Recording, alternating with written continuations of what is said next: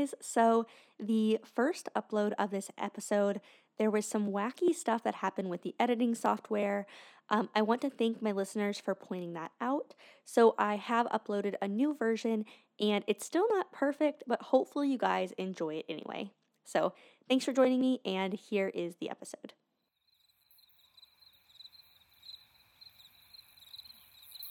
Hello, everyone, and welcome to Clear Skies. I'm your host, Chloe, and I'd like to thank you for joining me. Today, we're going to be going over our first astronomy topic rather than a constellation. We'll be talking about the formation and evolution of stars, as well as their various properties. So, if you've ever heard people say that phrase, like, we're all made up of stardust, they're not wrong. So, if you've ever wondered what's going on up there in the sky, you've come to the right place. Before we get started, um, I have a little bit of housekeeping.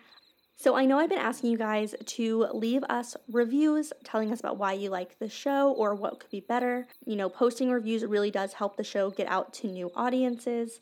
So, I wanted to go ahead and read one of our five star reviews. It says, This show is full of information. Enthusiastic laymen and astronomy nerds alike will love it. The host voice is cute and fun. So, thank you, Pokemon Master. We really appreciate the review. And if any of you guys leave us a five star review, then, you know, it will be shouted out on the show. And I will personally really, really appreciate it. In addition, I do have two new co hosts as of this episode. I adopted two kittens about a week ago. Their names are Pima and Kaya. And so if you hear any little stray meows or any odd bumps, I will do my best to leave those out of the show. But if you hear them, that is where they're coming from. I'll also be posting a picture of them on our Instagram so you can look at how cute they are. So, anyway, let's get off onto the topic. Thank you so much for joining me. So, let's get off to the Stellar Nursery.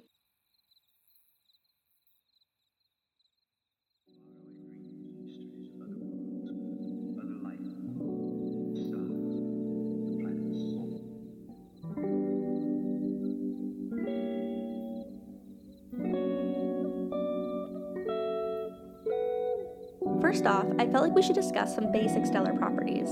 In prior episodes, you've heard me mention color, mass, size, radius, etc., and I'd like to give a little more context to these various properties. The most common descriptor you will hear is the color of a star. That's because it's the easiest to determine, but also because it gives us a surprising amount of information about the star. The color depends on the star's surface temperature, with cool stars appearing in the red end of the spectrum medium temperatures around the yellow side, and hot stars will burn white or blue. Stars emit a broad spectrum of wavelengths, potentially including all visible wavelengths, as well as radio, infrared, and ultraviolet waves, and gamma rays. The elements in the star absorb and emit different wavelengths, and by studying a star's spectrum, we can determine what it's composed of. So, by looking at the color, we can get a pretty good guess of what the star is made of. In addition, it can give us clues about the star's size. If a star is still fusing helium, then blue bright stars are larger than the cooler yellow or red stars.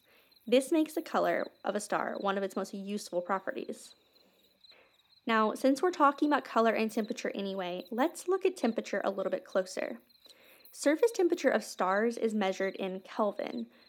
A dark red star will have a temperature of about 2500 Kelvin, which is about 4000 Fahrenheit or 2200 degrees Celsius. Our sun and other yellow stars come in at about 5500 Kelvin, which is 9400 Fahrenheit or 5200 Celsius. And a blue star clocks in at about 10,000 Kelvin, which is about 17,000 degrees Fahrenheit or 7,000 degrees Celsius. And they can go all the way up to 50,000 Kelvin, which is about 80,000 degrees Fahrenheit or 50,000 degrees Celsius. So, very, very hot. This temperature depends in part on its mass and it affects its brightness and color. Luminosity, or energy output, is proportional to its temperature to the fourth power. So if two stars are the same size, but one is twice as hot, the hotter star will be 16 times as luminous as the cooler one. So it really does make a large difference. Now, again, with this color, stars are technically classified by their spectrum, and there are three parts to this classification. There are eight classes, represented by letters, and these go by surface temperature. These classes are split into 10 spectral types, again by temperature, and given a number 0 through 9, and the last piece is determined by their luminosity or energy output.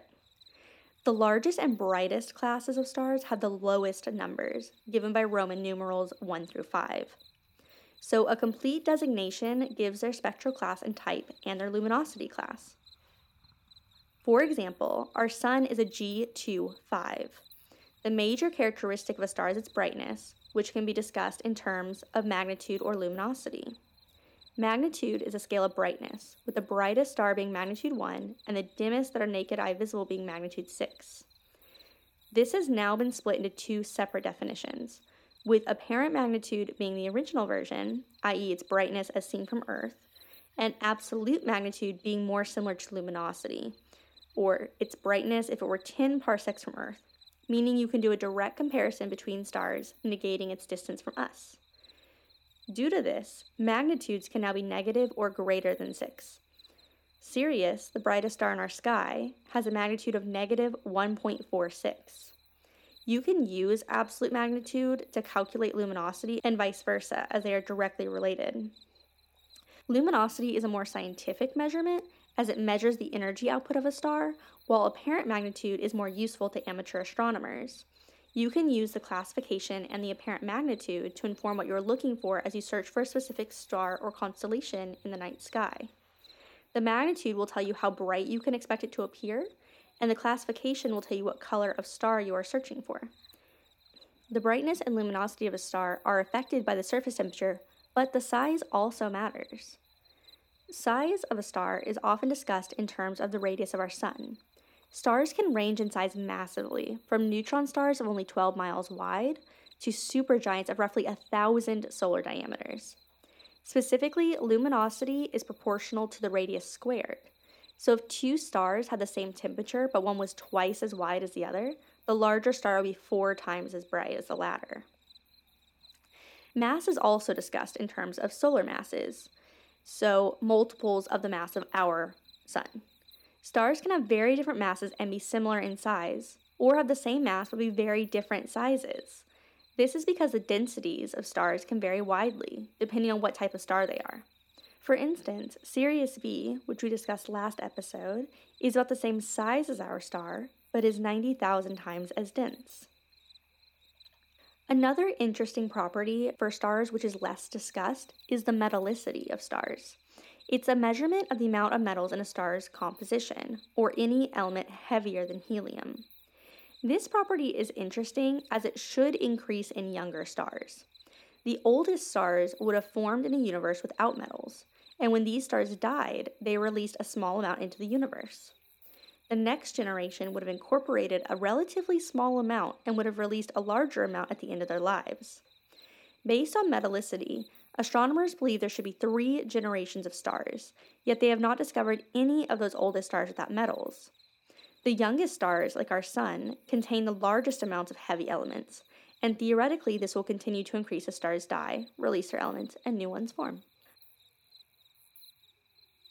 All right, so now we know some of the basic properties of stars and how they affect their appearance. Now let's see what causes these properties and how different stars behave over time. All stars form in the same way, so we'll discuss that first, followed by their different evolutions and end of life possibilities. Simply put, stars form from the gravitational collapse of large, cool clouds of interstellar gas and dust, called molecular clouds. These clouds are quite dense compared to the rest of the gas between stars, while still being quite sparse compared to what we are used to. The material in these clouds makes up about 10% of the mass of our galaxy. These sections can span several light years and typically contain enough matter to create several thousand stars the size of our Sun. Most of the matter in these clouds is hydrogen and helium, but heavier elements may be present as well in the form of dust. These heavier elements are from older stars which have forged these elements and then died, releasing them into the surrounding area to be reused. The organic compounds, we're still not quite sure where these originate from. Now, if this cloud were just a stagnant cloud floating about, nothing would happen. However, these do not exist in a vacuum, and there's a plethora of forces at play. These light particles do exert a small gravitational force and will slowly come together. These clouds are also nice and cool, meaning that gravity can compress the particles within without resistance from the pressure that would exist in clouds of a higher temperature. This collapse tends to happen um, in areas of higher density due to irregularities in the nebula, but some also theorize that it can be spurred by gravitational or magnetic disturbances. The gases are pulled into the densest regions of the cloud, which eventually will fragment into numerous pieces that each form one or more star. This coming together accelerates as the mass increases and the distance between the individual particles decreases, a process called accretion. Eventually, the matter will entirely collapse in on itself, with the material in the very center being compressed by the outer material, pushing down to get to the center. As these fragments collapse, they also heat up due to the release of gravitational potential energy. This process keeps the temperature and pressure from increasing enough to resist gravity. The core of each clump collapses faster than the outside, and the rotation of the cloud will accelerate. Eventually, the central region of the fragment grows dense enough that it traps infrared radiation and can no longer radiate away its heat, so the central temperature and pressure can increase rapidly. This rising pressure inside can now resist gravity, slowing the contraction. What we have now is a protostar, where the star is not yet fusing elements but is reaching equilibrium. The gas from surrounding clouds will continue to accrete to the protostar, increasing its mass. As the protostar continues to contract, its rotation increases in speed. There's a dust envelope surrounding this protostar, which will begin to heat up from the heat of the core and will glow brightly in the infrared spectrum.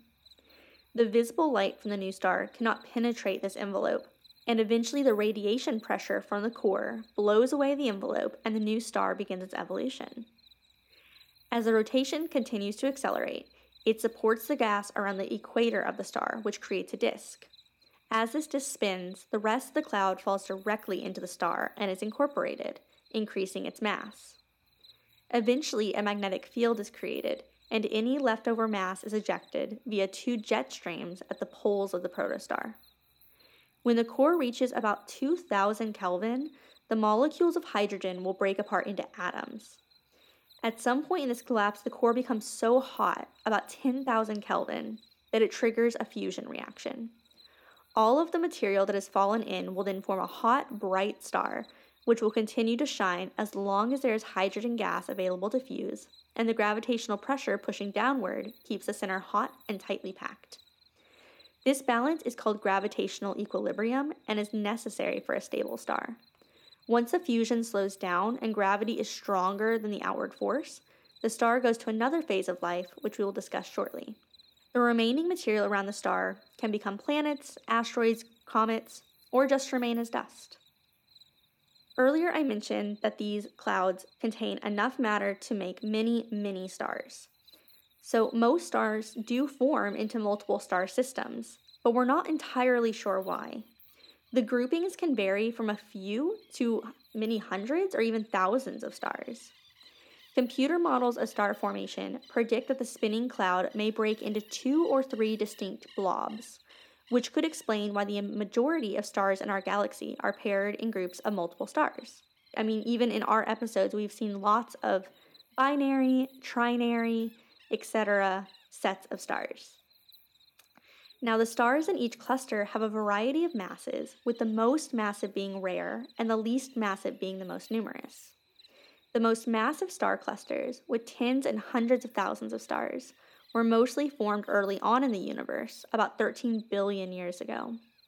These are called globular clusters, and they persist today, although the stars have evolved, typically now being large groups of cool orange or red stars. Hubble observations have revealed subtle differences in globular clusters. Their chemistry, and in some cases, have shown evidence that clusters have multiple generations of stars within them. While the star is forming, there is a specific amount of gas which remains trapped in the star's core, and that will directly affect the properties and lifespan of the new star. Its fate is determined by its formation. The evolution of the star will vary widely based on its mass. With the exception of the brown dwarf, all of the stars we'll discuss will go on to the main sequence and then through their end of life process. So now we're going to go into the lifetime of the stars. So we'll discuss brown dwarfs, then the main sequence lifetime, and then the end of life for low mass and high mass stars. Brown dwarfs are pretty interesting and may be a big piece of the cosmology puzzle. These are objects that are smaller than one tenth the mass of our Sun, which do not have enough gravitational pull to ignite nuclear fusion. They're basically failed stars. A brown dwarf is heavier than a gas giant planet, with the largest being about 80 times the mass of Jupiter, but not quite mass enough to be a functioning star. However, they do have atmospheres, which are reminiscent of that of a giant gas planet, and they can even have orbiting planets of their own. These brown dwarfs can still shine for over 15 million years as well, but not due to fusion. Rather, they shine due to the potential energy of collapse being converted into kinetic energy.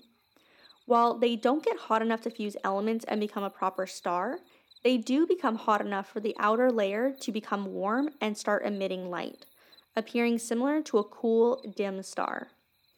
The first brown dwarf was observed in 1995, but they were theorized much earlier in 1963 and named for the first time in 1975, though the name is a little misleading, as they truly appear red rather than brown.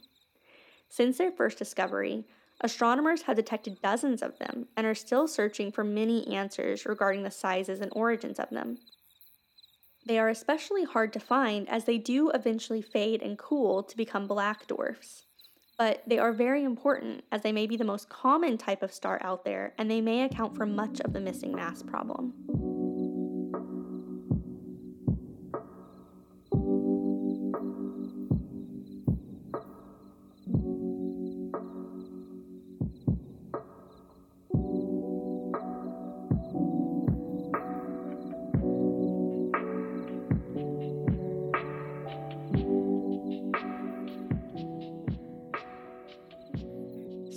Go on to all of the actual stars that begin to fuse their elements. And the first thing they do after being a protostar is to go on to the main sequence. So, main sequence stars are the traditional stars that we think of. It's like our sun. Their time on the main sequence is, of course, again determined by their size and by the amount of hydrogen they have in their core. So we're going to use our sun as the example while talking about the main sequence. If a star is much bigger than the sun, it will be on this main sequence for a shorter amount of time as it burns through its hydrogen much quicker. And if it's a much smaller star, it will remain on the main sequence for much longer, as it will take longer to burn through its original source of hydrogen. But again, we're just going to talk about this stable section of their lives, and we're going to use our sun as an example. So, right now, our sun is about halfway through its main sequence lifetime. Our sun has approximately a 10 billion year life, and it's about 5 billion years old. So, right now, the sun is fusing hydrogen into helium in its core, and it's doing this steadily. Now, the energy released by this fusion gradually moves outward through the solar interior, either through random bounces of photons or with convection. In general, this energy takes hundreds of thousands of years to travel from the core to the surface, where it will eventually escape into space and become what we see as sunlight. Now, the sun's fusion rate is regulated by its gravitational equilibrium. This balance between the outward push of pressure and the inward pull of gravity is what keeps it stable, and so it will be mostly uneventful until the hydrogen fuel begins to run out and the sun starts to go to its next stage of life. Now, this sounds like a short section, but this main sequence lifetime lasts many, many, many years for stars. And after this main sequence lifetime is when their paths diverge between low mass and high mass stars. So, our sun is a fairly low mass star, and we're going to talk about those first. So, once the hydrogen fuel begins to run out, that is when the sun or the star starts to go into the next stage, which will be a red giant stage. At the point that the hydrogen fuel inside of the star has run out, that means that the fusion also must stop and the outward pressure is going to drop.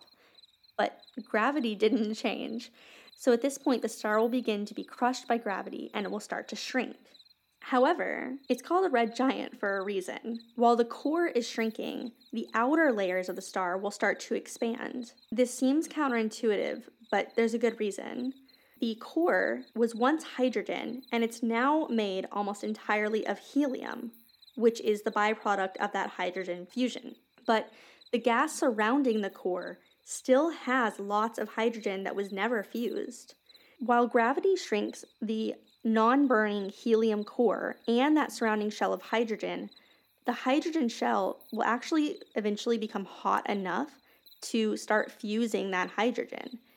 In fact, this hydrogen will be fused at a higher rate than the original star was doing in the core. This is called hydrogen shell burning, and it generates enough energy and pressure that it pushes the surrounding layers of gas outward. So, the hydrogen shell burning will cause the sun's outer layers to swell in size while the core of the star shrinks down. This has a dramatic impact, and over the next billion years or so, the star will grow about a hundred times its original radius and be even more luminous as it expands to become a red giant star. That expansion will continue as long as that helium core remains non burning. As this helium is produced, it keeps adding to the mass of that helium core, which just increases the gravitational pull and makes it shrink even faster. This hydrogen burning shell shrinks along with the core, getting hotter and denser. As it gets hotter and denser, the fusion rate rises. The star is basically caught in a vicious circle with no way to regulate or slow down what's happening. This core and shell will continue to shrink with an ever growing fusion rate in the shell, which pushes the sun's upper layers outward. Eventually, the temperature in the core will reach about 100 million Kelvin, which is hot enough for helium nuclei to fuse together, and which brings us to the next stage in its lifetime. Most low mass stars go through this entire phase, though the very lowest mass stars, the helium core, may never become hot enough to fuse helium, and so this phase would be its last, which would end up creating something known as a helium white dwarf. Now, the next stage is helium burning, because at that point we are fusing our helium elements. So, in this stage, the helium in the core of the star is being fused into a carbon nucleus. So, three helium for one carbon. The carbon nucleus has slightly less mass than three helium, which means that there's energy being released. Due to something called degeneracy pressure, the onset of this helium fusion happens rapidly, but does not cause the core to inflate. So it gets very, very hot, skyrockets the rate of fusion, and it's called the helium flash. This releases an enormous amount of energy into the core. In a matter of seconds, the temperature rises so much that thermal pressure again becomes dominant, and the star can now push back against gravity again, and the core will actually begin to expand again. This expansion pushes that hydrogen burning shell outward, which lowers its temperature and its fusion rate. The total energy production falls from the peak it had during the red giant phase, and the star is now less luminous. And the outer layers will contract down from their peak size. As the outer layers contract, the star's surface temperature will increase some, so, after the sun has spent about a billion years expanding into a luminous red giant, its size and luminosity will decline as it becomes a helium burning star.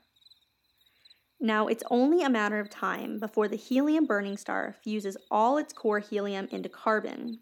In the sun, this helium will run out after about 100 million years. When the core helium is exhausted, fusion again will cease.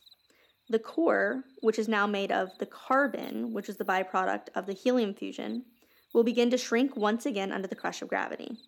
The exhaustion of this core helium will cause the sun to expand just again. Same process. This time, the trigger for the expansion will be the helium fusion in a shell around the inert carbon core. So we have the same process happening again, just with larger and larger elements each time. You'll see this pattern again in the high mass stars. While this is going on, the hydrogen shell will still be burning atop the helium layer. So the sun will become a double shell burning star, with one core and two shells all fusing elements.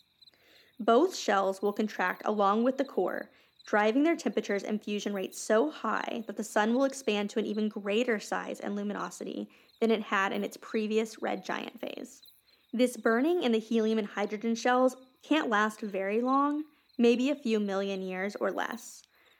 The sun or other low mass star, they only have one hope of extending their life, which will lie with that carbon core. But it's a false hope for a low mass star like the Sun, as carbon fusion is only possible at temperatures above 600 million Kelvin. That core will never be able to get that hot. The temperature comes from gravitational collapse, and the core simply is not large enough to be heated to that level by gravity.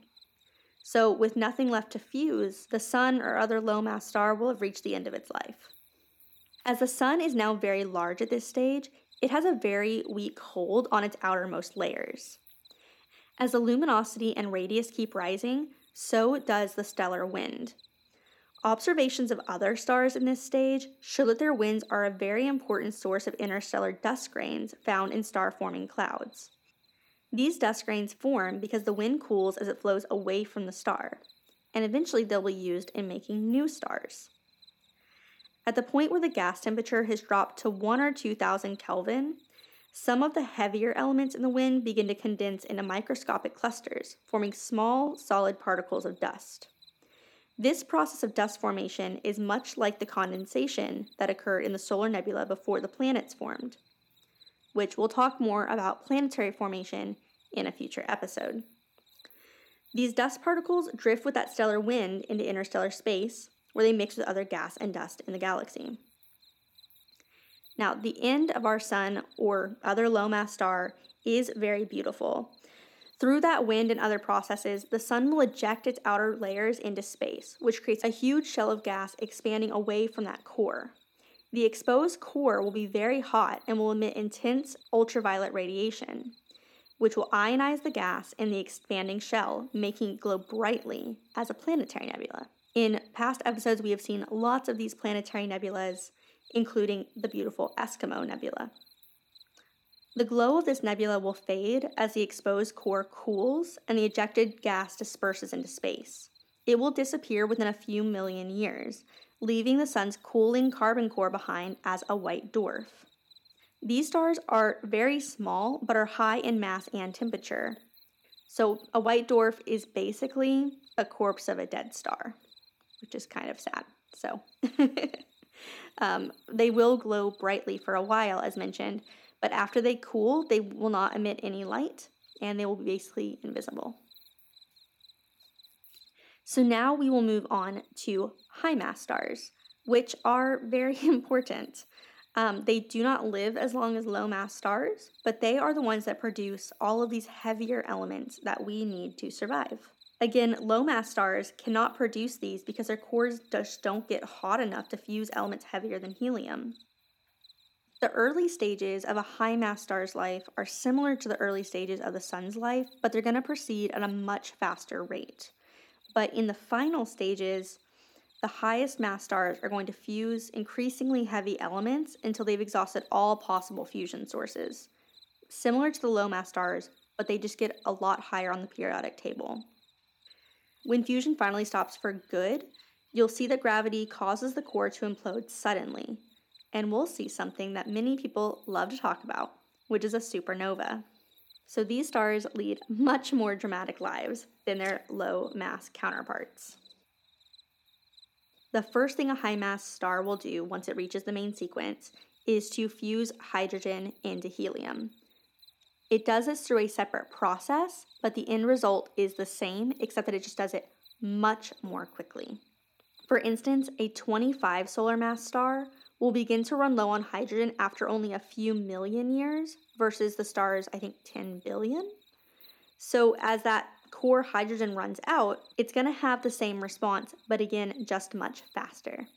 It will develop that same hydrogen burning shell, and its outer layers will expand outward, turning it into a giant star. At the same time, the core contracts, and that contraction releases energy that raises the core temperature until it becomes hot enough to fuse helium into carbon. However, there's no helium flash in high mass stars. Their core temperatures are so high that they can retain their thermal pressure and counteract gravity. So, in this case, instead of helium burning happening in an instant and creating this huge spike in temperature, the high mass star's helium burning ignites gradually. This process of fusing the helium into carbon, which was the last part of a low mass star's life, in this case, it happens so rapidly that the carbon core is left after just a few hundred thousand years. Again, the absence of fusion leaves the core without an energy source to fight off gravity, so that core shrinks, the crush of gravity intensifies, and the core pressure, temperature, and density all rise. These high mass stars also have a helium burning shell, which forms between the inert core and the hydrogen burning shell. This shrinking core gets hotter and hotter, and our high mass star soon becomes hot enough for carbon fusion. This core goes through several more phases of fusion of increasingly heavy elements, but each phase lasts shorter and shorter each time. During this phase, there's a lot happening on the inside, yet for a high mass star, the outer appearance doesn't really change. It doesn't become that big, you know, from a yellow star to a big red giant to a dim star. It basically looks the same the whole time, but it is getting larger. As each stage of the core fusion stops, the surrounding shell burning intensifies and it inflates the outer layers even more, turning the star into a supergiant. Each time this core flares up, the outer layers contract some, but the overall luminosity remains about the same. In the most massive stars, these core changes happen so quickly that those outer layers don't even have time to respond, and the star just progresses steadily towards becoming a red supergiant with no change in outward appearance. One of these massive red supergiants you may have already been thinking of. It's our close neighbor, Betelgeuse, or the upper left shoulder of Orion.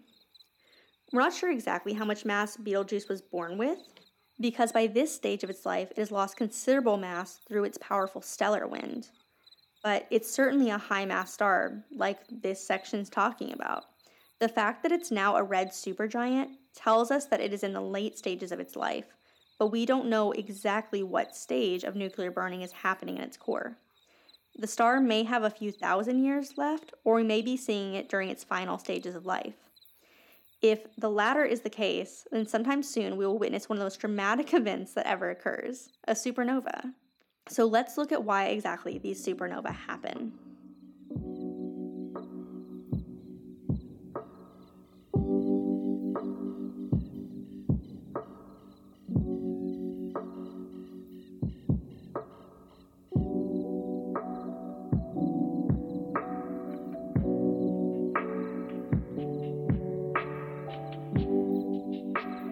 Now, the nuclear reactions in a high mass star's final stages are pretty complex, and many different reactions can actually take place simultaneously.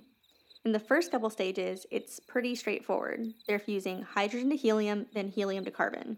But after that, things get weird. So, one of these simpler reactions is called a helium capture reaction, where a helium nucleus is fused into some other nucleus. Helium capture can fuse carbon into oxygen, oxygen into neon, neon into magnesium, and other combinations.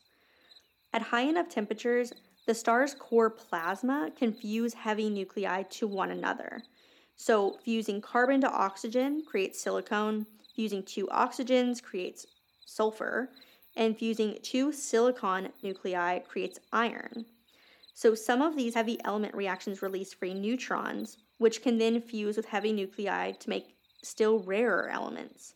So at this point, the star has gone from making three elements to making lots of them simultaneously in different combinations. This star is then creating all the things that we need to live and all the things that make up all the world that we know around us. Each time that this star depletes whatever elements it's fusing at the time, it will shrink and heat until it becomes hot enough for other fusion reactions. Meanwhile, a new type of shell burning will ignite between the core and the overlying shells of fusion. So, this star is just becoming more and more layered as it gets hotter and fuses more and more elements. Near the end, the central region will resemble the inside of an onion, with layer upon layer of shells burning different elements. Towards the very end, you will have a silicon burning core with iron beginning to pile up inside of it. Now, this is important as iron is a very unique element in that it's not possible to generate any kind of nuclear energy from iron as it is from all of the other elements. in all of our elements prior to iron, the mass per nuclear particle decreases as we go from the light elements to iron, meaning that any reactions are going to release energy. After or starting with iron, this trend reverses and the mass per nuclear particle tends to increase.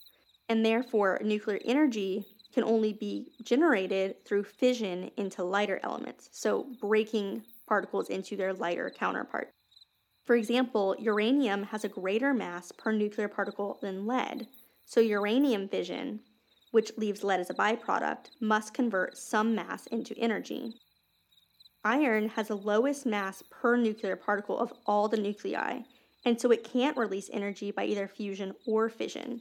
So once the matter in the stellar core turns into iron, it can't generate any further energy. This iron core's only hope of resisting gravity lies with that thing we mentioned earlier degeneracy pressure. The same thing that keeps atoms from crushing each other. But the iron keeps piling up until even degeneracy pressure can't support the core away from gravity. What ensues is the star explodes as a supernova and scatters all those newly made elements out into interstellar space, which is great for us because then they can be used to make new stars and planets and everything else.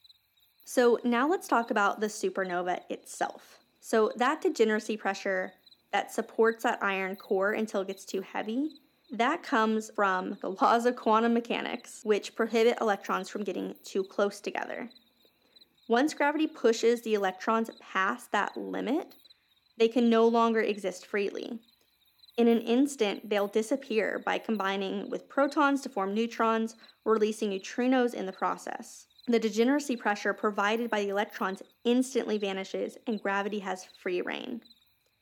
In a fraction of a second, this core, with a mass comparable to our Sun and a size larger than our Earth, collapses into a ball of neutrons just a few kilometers across. This collapse halts only because the neutrons have a degeneracy pressure of their own. So the entire core then resembles a giant atomic nucleus. Now, atoms are made up almost entirely of empty space. All of their mass, or almost all of their mass, is in their nuclei, the very center. So, this giant atomic nucleus we're talking about, it has an incredibly high density.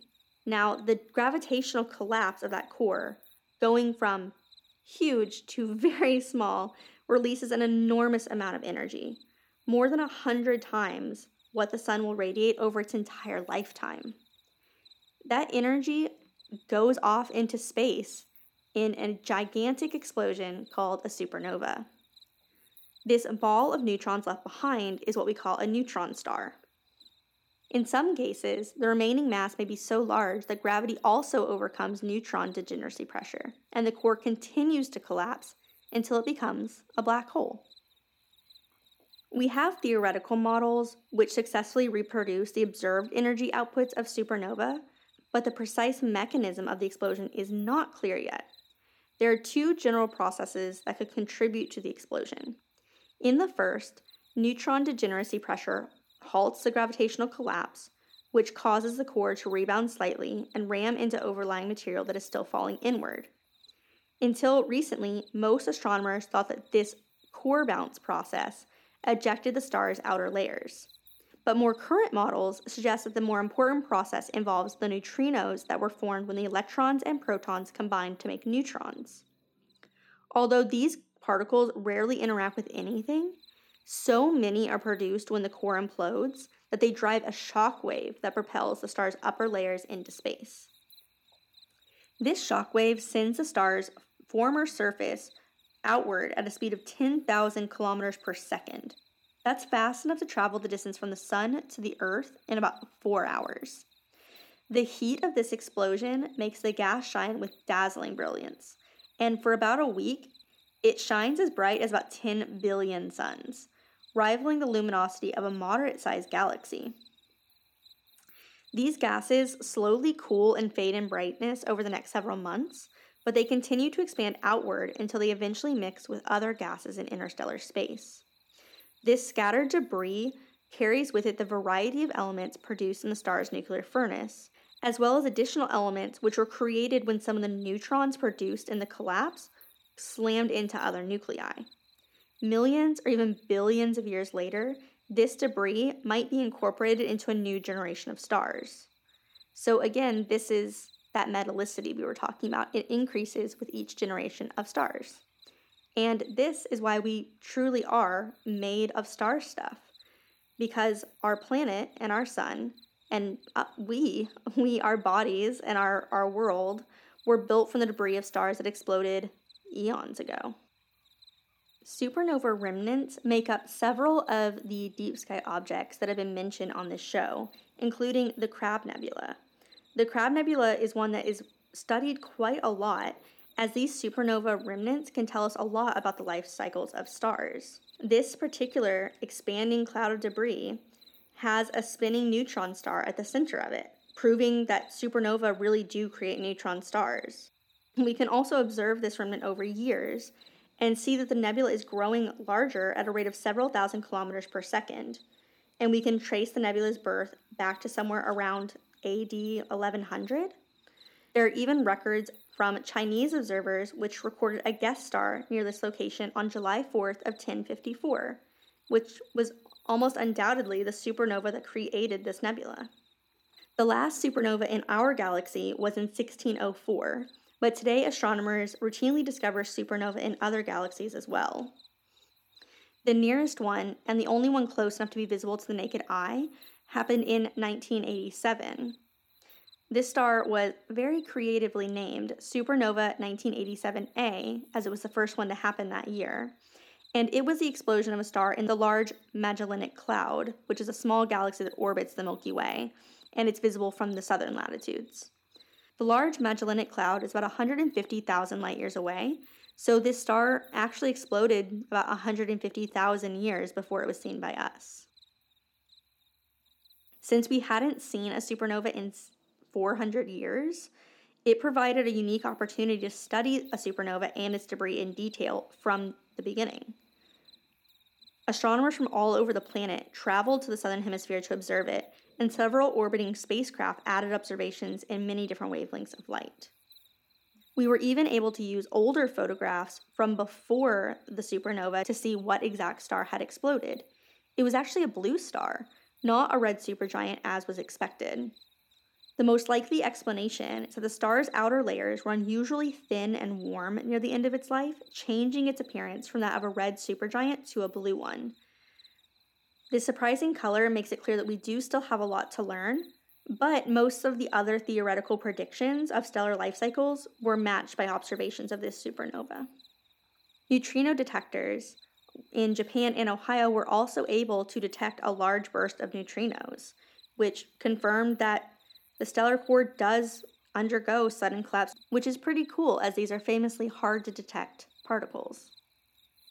So that is how all of the stars in the sky go from birth to death. But one thing you may still be thinking is our sun is a star, it's going to explode and die. So, what does that mean for those of us living here on Earth? Well, fortunately, most of us will be gone before any of that happens. But it isn't just when the sun finally dies that we'll be affected. The consequences will begin when the sun first enters those final stages of life, once it's no longer on the main sequence. The sun will be fine and shine steadily for about 5 billion more years in its hydrogen burning life, and will even become more luminous with time. But this rise in luminosity will be small compared to what happens in that red giant stage, which will probably be enough to cause a runaway greenhouse effect here on Earth. That will be about 1 to 4 billion years from now, so we probably don't need to worry about it, but it will make the Earth's oceans boil away. The temperature on Earth will rise even more dramatically when the sun finally exhausts its core supply of hydrogen, somewhere around the year 5 billion AD. Things will get steadily worse as the sun grows into a red giant over the next 100 million years. Just before that helium flash, the sun will be more than a thousand times as luminous as it is today, and this huge luminosity will heat Earth's surface to more than a thousand Kelvin. So, any surviving humans probably won't be surviving anymore. Unless we have all followed Jeff Bezos' example and flown off into space. But these consequences will spread through the entire solar system. Saturn's moon Titan will actually go from its current temperature, which is well below freezing, to about the current temperature of Earth. It'll be quite temperate. After that helium flash, the sun will shrink and cool, which will make a temporary stop in the incineration of the Earth, but we'll all be dead by then anyway. And this will only last about 100 million years before things get even worse. After exhausting that core helium, the sun will expand during its last million years. The luminosity will soar to thousands of times what it is today, and its radius will grow to nearly the present radius of Earth's orbit, so large that solar prominences might just lap at the Earth's surface. Eventually, the Sun will eject its outer layers as a planetary nebula that will engulf Jupiter and Saturn and drift on past Pluto out into space. If Earth isn't destroyed, its charred surface will be cold and dark in the faint fading light of the white dwarf that the Sun will then become. So let's just be glad that we don't live forever, because I personally don't want to see or worry about any of that.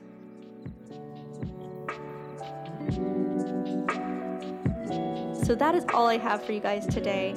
I hope you've enjoyed this episode. I really hope that you guys tell your friends, tell your neighbors, tell your classmates, whoever about this show if you think that they will like it. Everyone likes astronomy, so just let them know. Also, please do leave us a review, as those are the best way to help get this show in the hands of new listeners. Um, and they make me feel really good. So I just like hearing y'all's feedback. So you can also send any corrections, questions, suggestions, or anything else you like to our Instagram. It's at Clear Skies with Chloe. That is Chloe with a C, C H L O E. So I hope you guys have enjoyed it, and I will see you guys next time for my very favorite constellation.